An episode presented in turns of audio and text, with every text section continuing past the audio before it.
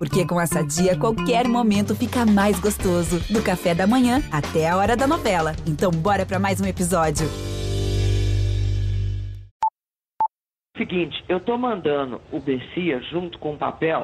Papo de política. Quem manda sou eu. Eu tenho poder de veto ou você é um presente de banana agora? O namoro com leva mais tempo acaba terminando num casamento sólido. Pessoal da técnica, vamos corrigir o problema do som. Então não é porque eu estou no meio de laranja podres que eu me contaminei. Glória a Deus! Tchau. Tchau, querida. Papo de política. Começa agora o Papo de Política e aqui comigo Maju Coutinho e uma convidada especial, Marina Francischini. E no episódio de hoje a gente vai falar sobre a semana da CPI da Covid, que deixou muita gente com os nervos à flor da pele, teve ameaça de prisão que não se concretizou, teve recado do presidente da CPI para o líder do governo. E a gente vai te contar aqui nesse episódio que recado foi esse.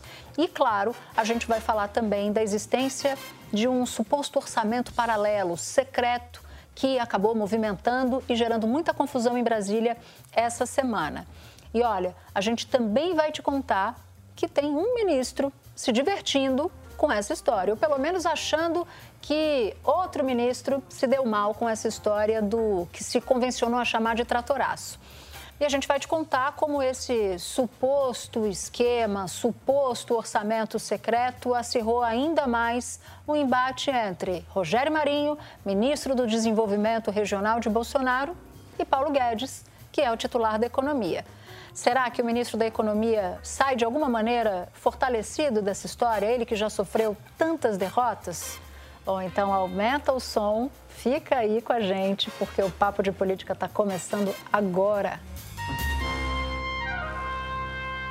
Vamos começar? Porque tem muito papo e pouco tempo nessa história. É isso, é isso. E eu já vou te dar a difícil missão de fazer mágica e resumir a CPI pra gente, porque deu, deu bastante confusão. Vamos lá, semana. tempo! Contando aqui na Tuzi. Marina, bem-vinda, viu, Marina? Olha só, foi mais uma semana tensa, né, meninas, nessa CPI, que tem aquele lema: siga a cloroquina, siga a vacina. Então, o foco foi a vacina, bem, essa semana nos depoimentos. Foram ouvidos o presidente, diretor-presidente da Anvisa, o Antônio Barra Torres, também o ex-secretário de comunicação da Presidência da República, que é o Fábio Weingarten, e, por fim, a gente teve o depoimento do presidente da Pfizer na América Latina, que é o Carlos Murilo. Quero lembrar aqui que antes é, do depoimento do Weingarten, a gente teve um clima que já mostra bem essa, essa esse clima de tiroteio para todo Treta. lado, né, de treta que se instalou lá no Congresso. Por quê? De um lado, base aliada insistindo para o presidente da CPI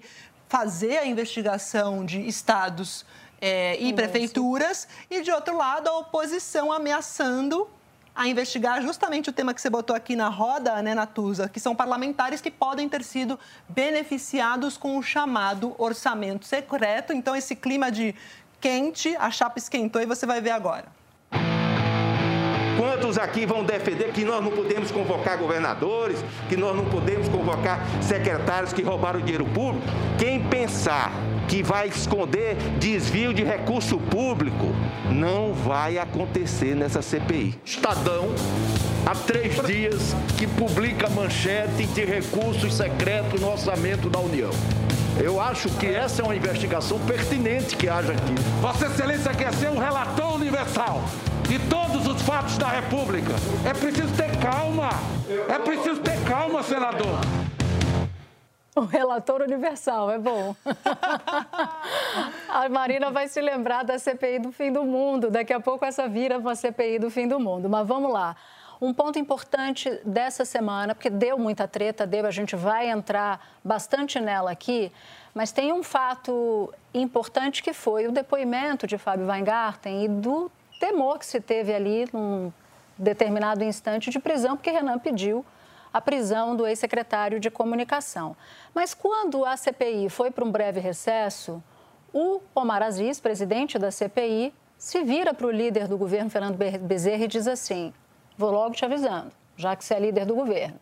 Se o Pazuello chegar aqui e vier para mentir, ele sai daqui preso.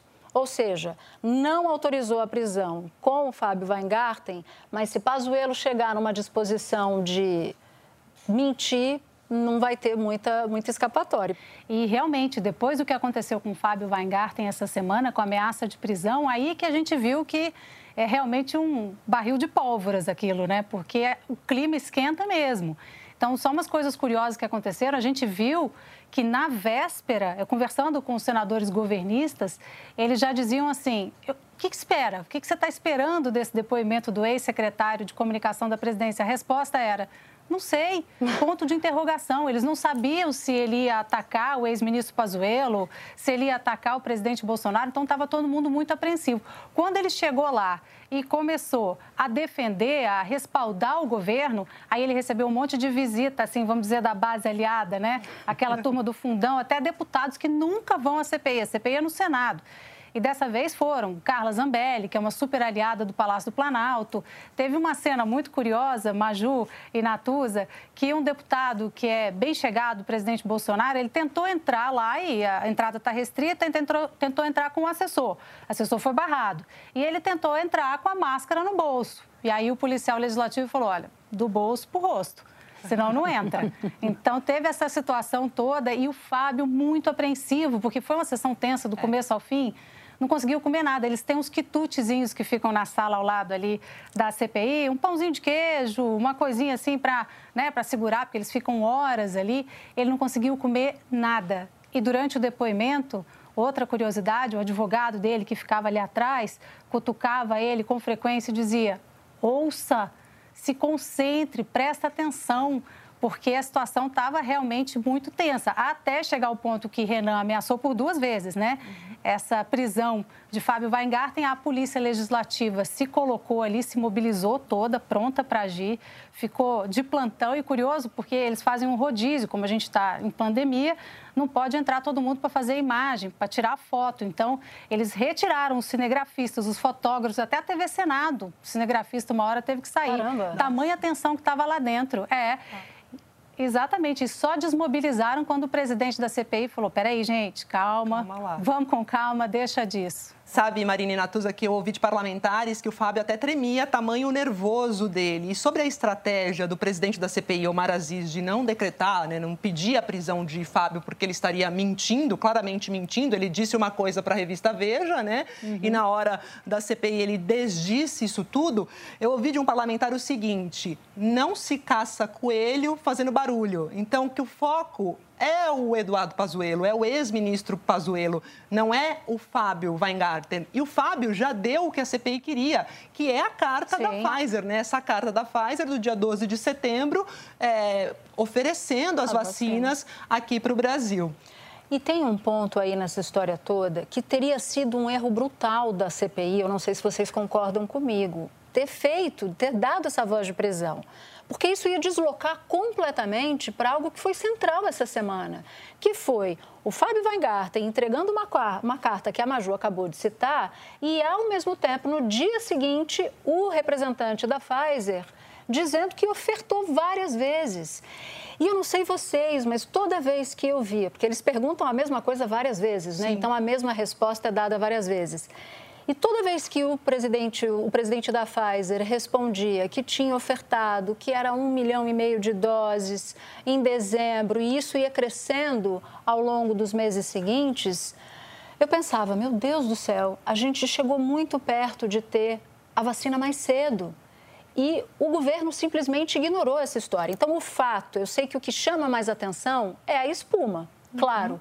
Mas o fato concreto e importante é que há uma sequência de informações dadas por o ex-secretário de comunicação do presidente Bolsonaro e o representante da Pfizer do tanto de vezes que a empresa ofereceu essa vacina aqui no Brasil. Houve vários momentos ali, a gente viu tensão, mas também viu emoção. Quando ele disse que as vacinas poderiam ter sido disponibilizadas ainda em 2020, que houve essa oferta sem resposta do governo, Aí ficou aquele silêncio ali, os governistas demoraram para reagir, demoraram para fazer perguntas e a emoção no ar do tipo, quantas vidas poderiam ter sido salvas, né?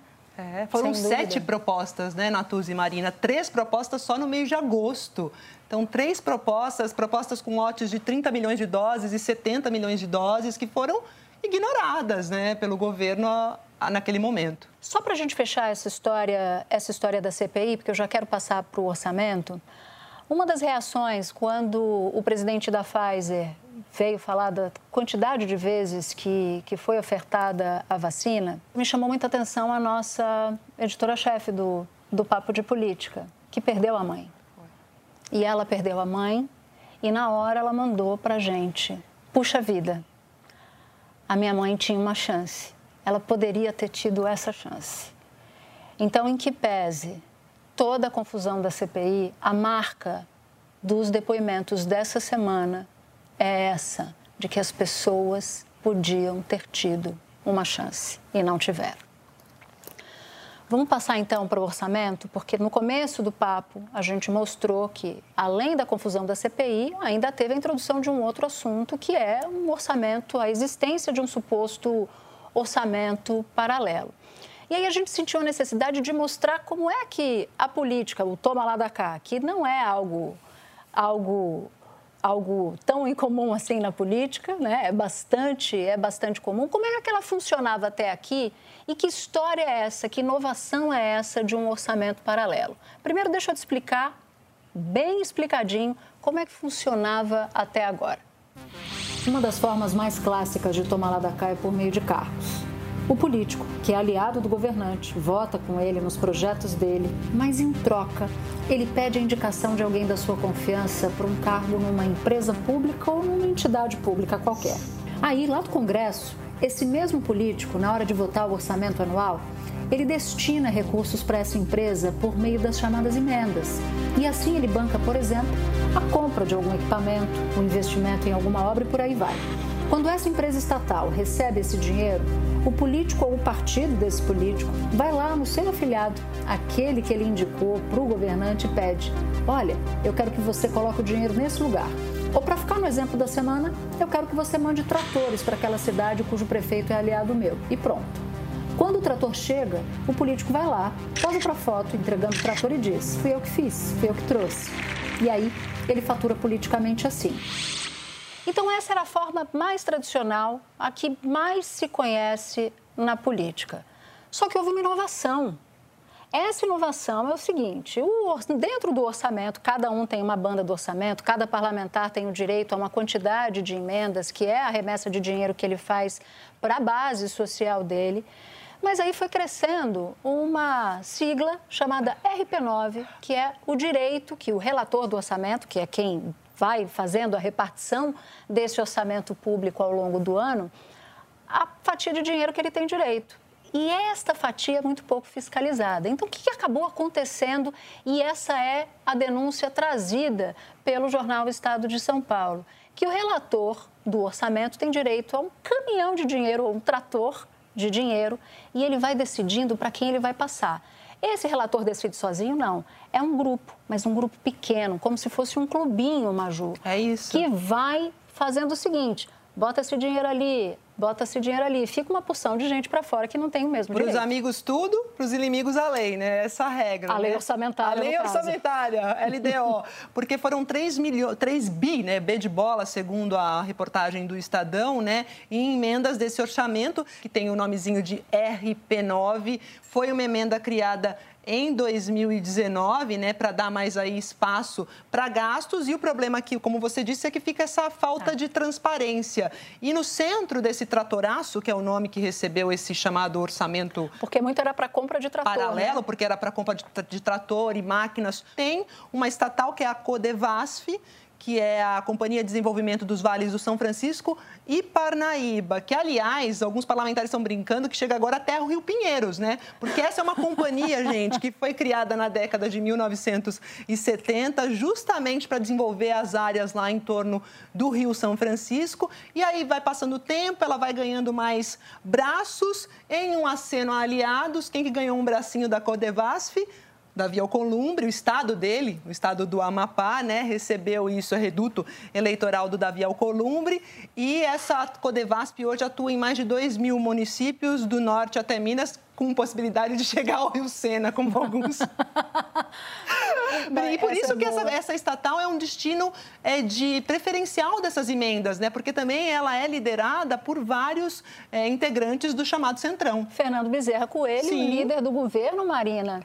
Um parlamentar me dizia o seguinte: olha, antes mesmo de existir governo Bolsonaro, governo Dilma, governo Lula, a família Bezerra Coelho já tinha o seu reduto ali na Codevasf no Nordeste. É, exatamente. Quer dizer, é uma coisa antiga. Só que agora eles estão dizendo que esse tal desse orçamento secreto é um jeito novo de fazer a velha política. Você Boa. embala diferente, né?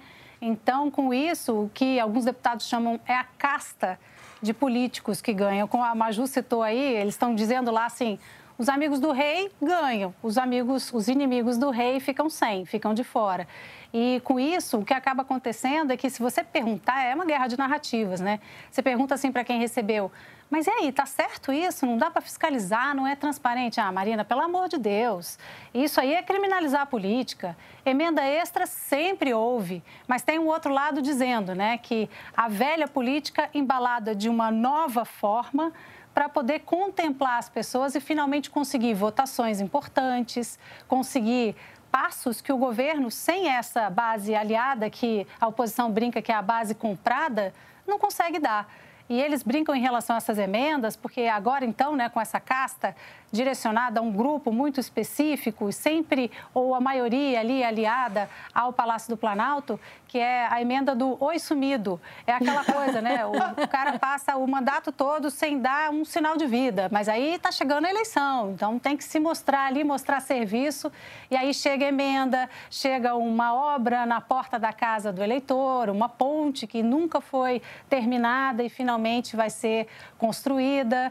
Isso quando o dinheiro, claro, não se perde pelo meio do caminho, né? Essa confusão toda, segundo reza a apuração, Marina acabou deixando o ministro Paulo Guedes numa situação até confortável, porque ele levou tanta bordoada, ele sofreu tanta derrota ao longo dos últimos tempos como ministro da Economia, que pelo menos dessa vez o pivô da confusão não tem nada, não é, não é ele, é o rival dele dentro do governo, o ministro Rogério Marinho. A gente viu a situação ali na Comissão de Constituição e Justiça, né? Ele sendo questionado sobre o orçamento secreto, parecia tenso para o ministro Paulo Guedes, mas na verdade quem estava no paredão era o ministro do Desenvolvimento Regional, né? Que é rival de Paulo Guedes. Hoje eles já foram amigos. O pessoal lá no Congresso comenta que as relações no governo são de tapas e beijos, ódio e amor, eles brigam, né? Eles são muito amigos, de repente eles brigam e foi o que aconteceu com os dois ministros, né? E agora o que os parlamentares contam é que o ministro do Desenvolvimento Regional gosta de dizer ali no pé do ouvido, quando alguém vai conversar sobre programa social, como é que eles vão fazer daqui para frente, eles, ele aproveita a ocasião para falar do Guedes, para dizer que o Guedes está atrapalhando politicamente o governo. Né, para fazer essa, essa, reclamação, a ouvidoria de Rogério Marinho. E aí é curioso também, porque alguns parlamentares acham que Nesse duelo, o Paulo Guedes está cedendo um pouco. Ele era mais rígido ainda com essa questão de segura, não tem dinheiro. Mas que, diante de tanta pressão, aqui e ali, ele acaba cedendo alguns acordos políticos. É, ele ficou mais flexível, né? As circunstâncias deixaram o ministro Paulo Guedes mais flexível. Mas ele, ele em reuniões fechadas, já falou maravilhas do Rogério Marinho para dizer o contrário. Já chamou o Rogério Marinho de batedor de carteira. É, a cena é tão. As cenas protagonizadas, o que um fala do outro, é tudo tão ruim que integrantes do governo têm medo de colocar os dois num, num gabinete fechado e a coisa ficar ruim ali. Então, mas nesse, nessa semana, quem, quem virou. Quem virou o personagem desgastado foi, foi Rogério Marinho. Paulo Guedes chama Rogério Marinho de fura-teto, né? Tem esse apelido. Fura-teto é o público, é um né? É o, Publicamente. é o, é o publicável, é. né? Publicamente, ele é desleal, despreparado e fura-teto. Imagina o que, que eles não dizem nos bastidores. Pois é. Pois é, exatamente. Olha só, além desse ponto do orçamento, dessa pinimba, que acabou reforçando a pinimba ali do Paulo Guedes com, com o Rogério Marinho, porque no fim o Paulo Guedes, nessa semana, pelo menos, ele riu por último. Tem outro ponto que eu queria voltar, que aí, nesse caso, é na CPI da, da Covid, que foi uma apuração que eu fiz dando conta do seguinte: o comandante do Exército, que foi quem avisou para o Omar Aziz, presidente da CPI, que o Pazuello não podia ir porque tinha tido contato com alguém que tinha testado positivo para a Covid, parece que anda meio arrependido de ter ligado para o Pazuello, porque acabou, acabou sendo algo formal do Exército e a estratégia toda era o oposto, era para se distanciar, tirar Pazuello dessa história de que ele foi ministro, ministro da Saúde como general, uhum. e ele de fato está nativa até hoje, e uma pressão que saiu essa semana também, que foi o próprio vice-presidente Hamilton Mourão verbalizando que o Pazuello não deveria ir à CPI de farda, porque isso também caminharia no sentido dessa associação que o Exército não quer. Não quer queimar o filme, né? Não, não quer. Eu acho que, independente de ser general da ativa ou da reserva, né, o, a colocação do Pazuello como ministro da Saúde foi uma decisão de risco. E óbvio que agora, com essa questão da CPI, o Pazuello não pode se furtar né, a comparecer e prestar lá o seu depoimento. É óbvio que ele vai ser pressionado, então ele tem que manter a calma, não tem que ir fardado, porque ele não estava numa função militar, apesar de ele ser um general da ativa, ele estava numa função civil, tem que comparecer em trajes civis, que era a função que ele estava exercendo. E suportar a pressão. E eu, meninas, Marina e Natuz, eu queria saber o que vocês ouviram a respeito dessa mudança de comportamento do Fábio, que disse para Veja uma coisa, chegou na CPI e disse outra. Eu ouvi de alguns parlamentares que o Weingarten, o ex-secretário de comunicação do Palácio do Planalto, se pareceu uma pessoa meio deslumbrada. Sabe aquela pessoa assim, ah, eu tenho acesso ao diretor da Pfizer, eu consigo falar com ele, olha aqui, né? Ele se colocou lá na CPI como uma pessoa preocupada com a vacinação, com o país, Por religiosa, ele né? Ele destacou essa questão da religiosidade lá no começo da fala. E eu não sei se vai por aí, por essa questão de deslumbramento, por essa questão de vou limpar a minha barra aqui na Veja, mas depois, quando chegou a CPI, mudou de discurso e foi confrontado, acho que não, não, não, teve, não levou em consideração a seriedade do, do processo, será? Eu tenho, eu tenho uma explicação que, que faz sentido para isso, que é a seguinte. Fábio Weingarten, ele sai do governo e sai muito chateado, porque acha que foi abandonado pelo governo Bolsonaro. E depois de ter feito muito pelo presidente da República. Quando começa a surgir um zum, zum, zum em Brasília de que a saída dele teria alguma coisa a ver com essa gestão pela vacina da Pfizer, ele começa a enxergar a necessidade de se defender. Vai lá, dá uma entrevista, fala de Pazuello, mira em Pazuello, diz que a gestão é incompetente, que perde de 7 a 1, tal, tal, tal, tudo que foi dito exaustivamente na CPI essa semana mas que ele fez isso proteger, achando que assim miraria no Pazuello e preservaria Bolsonaro. Eis que alguém que raciocina do governo diz assim: Olha aqui, deixa eu só te contar um negócio. Não existe essa história de você atirar no Pazuello e blindar o Bolsonaro. Uhum. Se você atirar no Pazuello, você acerta no Bolsonaro. Não tem como fugir disso. Só que até a sexta-feira da semana passada, segundo as minhas apurações, ele não tinha recebido aceno nenhum do governo, do Palácio do Planalto. Vem cá, vem aqui, senta junto, vamos, vamos conversar. conversar. Tenho saudade de você, alguma coisa nessa linha. E ele estava furioso com isso, né? Como assim? Eu vou depor, fui secretário de comunicação do governo Bolsonaro e ninguém tenta falar com isso, comigo sobre isso. Só que isso mudou.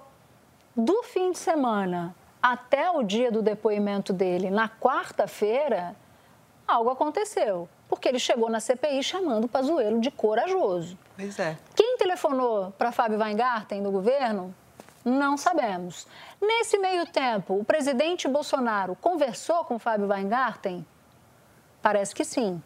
Então, não sei se o Pazuello, o Pazuello não, desculpa, se Weingarten, se o presidente Bolsonaro foi o único a ter contato com o Pazuello desde o momento em que Weingarten sai do governo.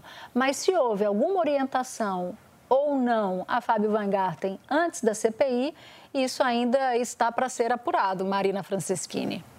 É, exatamente. E é dentro dessas relações de amor e ódio que a gente fala, né? Ele tinha muito poder, era até tido assim com um, como uma pessoa um pouco arrogante dentro do governo. Quando sai, sai chateado. Então, a estratégia que ele usou, na visão de alguns parlamentares, é atacar para se defender.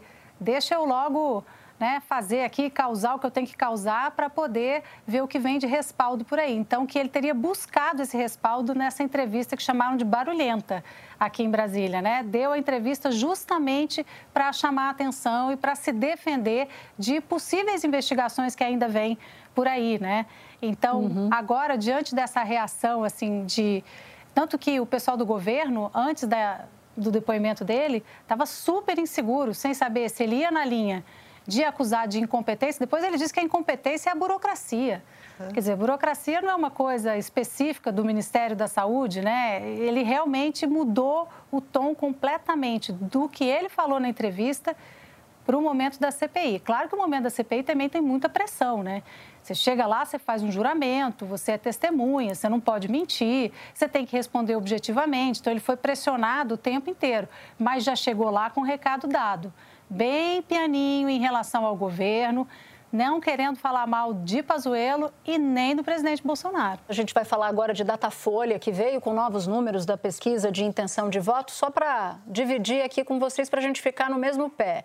Lula, 41%, isso aqui é sondagem de primeiro turno. Bolsonaro, 23%, e aí vem o segundo pelotão. Sérgio Moro, 7%.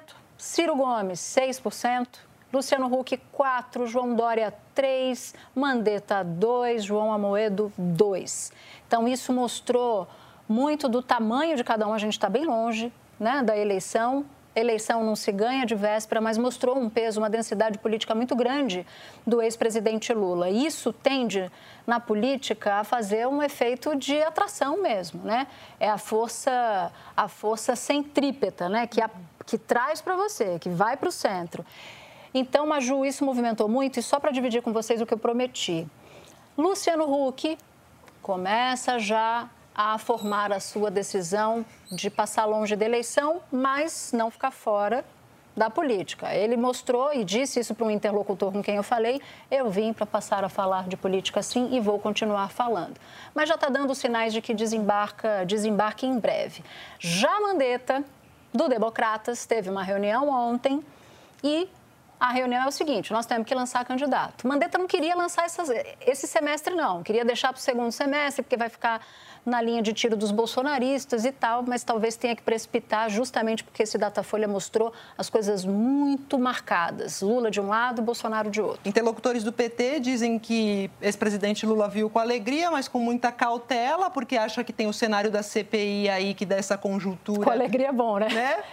É, mas ainda tem muita água para rolar. E engraçado que próprio PT diz que vê nesse Datafolha, observando o segundo turno, a abertura para um espaço maior para o centro, assim. Até acredita ah, é? numa possibilidade, às vezes, de se houver pegar o lugar do uma Bolsonaro. desidratação do presidente Bolsonaro, tudo vai depender de economia e vacinação, de o centro, de repente, disputar com Lula o ano que vem. Aí, Marina, tem um ponto importante, porque é o seguinte: ao ex-presidente Lula interessa que a eleição seja Sim. contra Bolsonaro.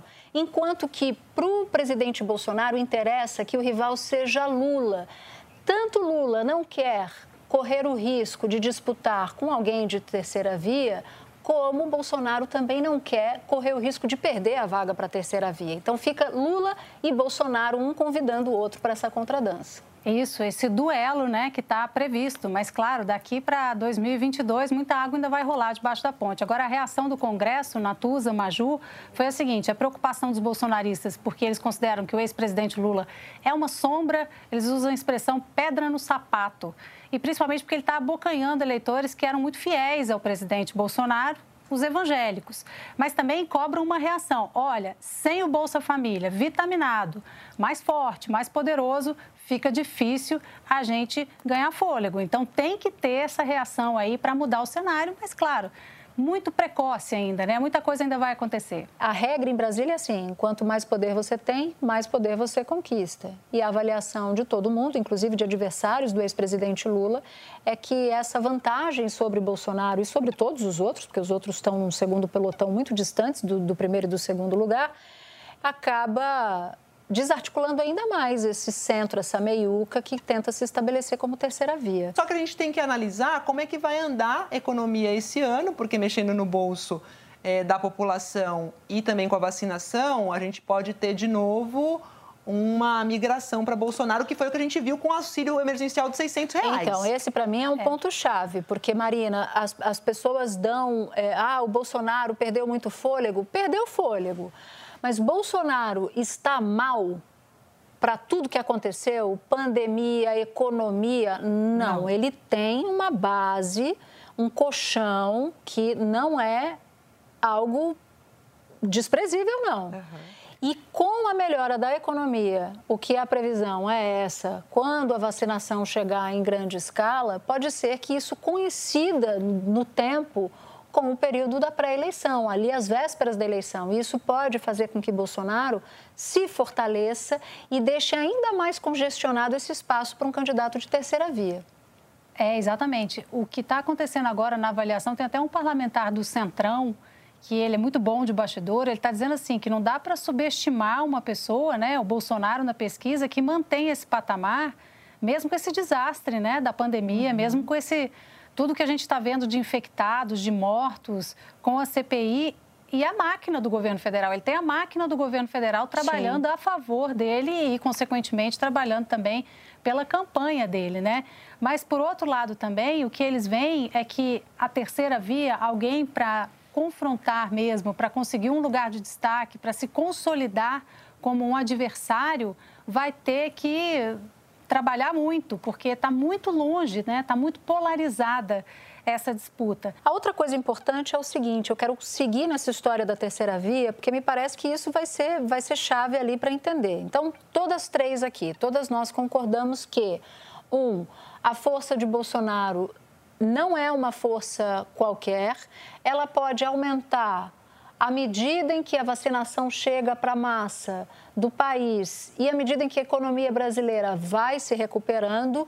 E um terceiro ponto importante que a Marina citou, o auxílio emergencial, uma ajuda social que possa fazer com Bolsonaro este ano o que o auxílio fez no ano passado, quando passou a ser pago no momento da pandemia. Então, isso também pode causar algum repique ali de popularidade para Bolsonaro.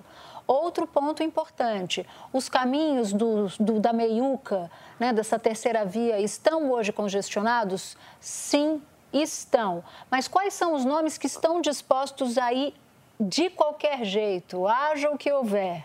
Ciro Gomes, que está na pesquisa Datafolha, deixa eu pegar aqui meus alfarrábios, pesquisa Datafolha, Ciro, Ciro Gomes com 6%, ele vem atrás só do Sérgio Moro atrás, né?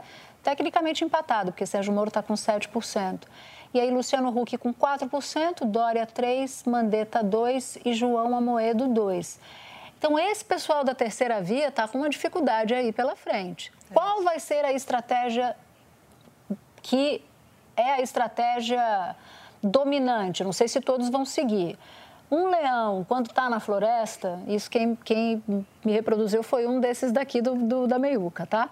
Um leão, quando está na, floresta e tem algumas presas, ele vai primeiro na presa que é menos veloz, que tende a correr menos, menos ágil, porque ele pega mais fácil e aí ele consegue se alimentar. Então, qual será a presa desse, dessa terceira via, desses candidatos de terceira via? O Bolsonaro ou o Lula? Quem brigar com os dois, Bolsonaro e Lula ao mesmo tempo, será que vai ter condição de se firmar? Será que vai correr atrás de duas presas ao mesmo tempo? Será que rola? Uhum. Então, essa é uma pergunta, uma estratégia que esses candidatos vão ter que se, que se fazer. O que, que caminho eles vão seguir? Tempo e vento, veremos, né? É, para que lado eles vão seguir realmente, porque é tão polarizado que fica até contraditório, né? Ou você apoia um ou você apoia outro. Eu acho que a única coisa que vai unir os dois candidatos, que eles vão bater na mesma tecla, é a necessidade de um programa social que seja bastante robusto. Uhum. Isso vai ser uma linha forte da campanha dos dois lados, que por mais que sejam adversários, isso não pode faltar em nenhuma campanha, ainda mais nessa recuperação da economia depois da pandemia, quando a pandemia terminar. É isso, Marina. E aproveitando a deixa da Marina, né, programa social robusto, a gente sabe que a população negra é muito atingida né, pela desigualdade, pela Covid. Essa semana, a semana do 13 de maio, então eu acho que eu destaco aqui a denúncia do, da Coalizão Negra por Direitos, que é um dos movimentos que a gente tem aqui no país por luta da igualdade racial, que é o seguinte: dia 13 de maio, semana do 13 de maio, nem bala, nem fome, nem Covid, o povo negro quer viver. Então é isso. É Sorriso isso negro traz felicidade, negro é a raiz da liberdade, minha trilha. É isso aí. Adorei essa trilha. Adorei. então eu vou para minha. Já que a Maju entrou, eu vou para minha. Olha, a minha é Roberto Carlos, tá? E eu quero falar sobre esse esse momento da vacina que a gente se referia aqui um pouquinho antes. Eu não vou cantar dessa vez, porque já que Júlia do Elib não está entre nós, está curtindo as férias dela, eu vou copiá-la e vou declamar ah, um trecho da música de Roberto Carlos. A música é Se Eu Pudesse Voltar no Tempo. E ela diz assim, essa, essa estrofe que me chamou a atenção. Quando a gente olha, é tarde demais. Vê as marcas que ficam para trás, no caminho, e depois ainda tem que viver, procurando dizer tudo sem nada para dizer. Para dizer. Então, essa é minha é minha trilha, Marina. E a sua aqui, estreando no papo já com uma trilha campeã? Natuza, eu só vou cantar porque você não cantou, porque você é muito afinada. Mas eu, claro, a gente aqui de Brasília só pensa em política, né? E eu estava pensando no lema do Pazuello para CPI, lembrei daquela música da Rita Lee, Reza, que diz assim: Deus me acompanhe, Deus me ampare, Deus me levante, Deus me dê força. É mais ou menos por aí, não é? Gostei de eu gostei da voz de Marina Francisquini, gostei da trilha gente. também. E é hora de agradecer a nossa super equipe, edição executiva Daniela Abreu, edição e produção Júlia Zaremba e Germano Martins, coordenação Pedro Godoy, que fez aniversário essa semana. Parabéns, Pedro Godoy. Supervisão Cadu Veloso. Sonoplastia, Luiz Rodrigues, supervisão técnica, Júlio César Fernandes e Renato Ramos. E olha, o nosso podcast é também programa na TV na Globo News. Toda quinta-feira, às 11h30 da noite. E lembrando uma coisa, o podcast não é igual ao programa de TV. A gente guarda histórias exclusivas lá para o programa de TV e outras inéditas aqui para você no podcast. Obrigada por nos ouvir até aqui. Até o próximo episódio. Tchau!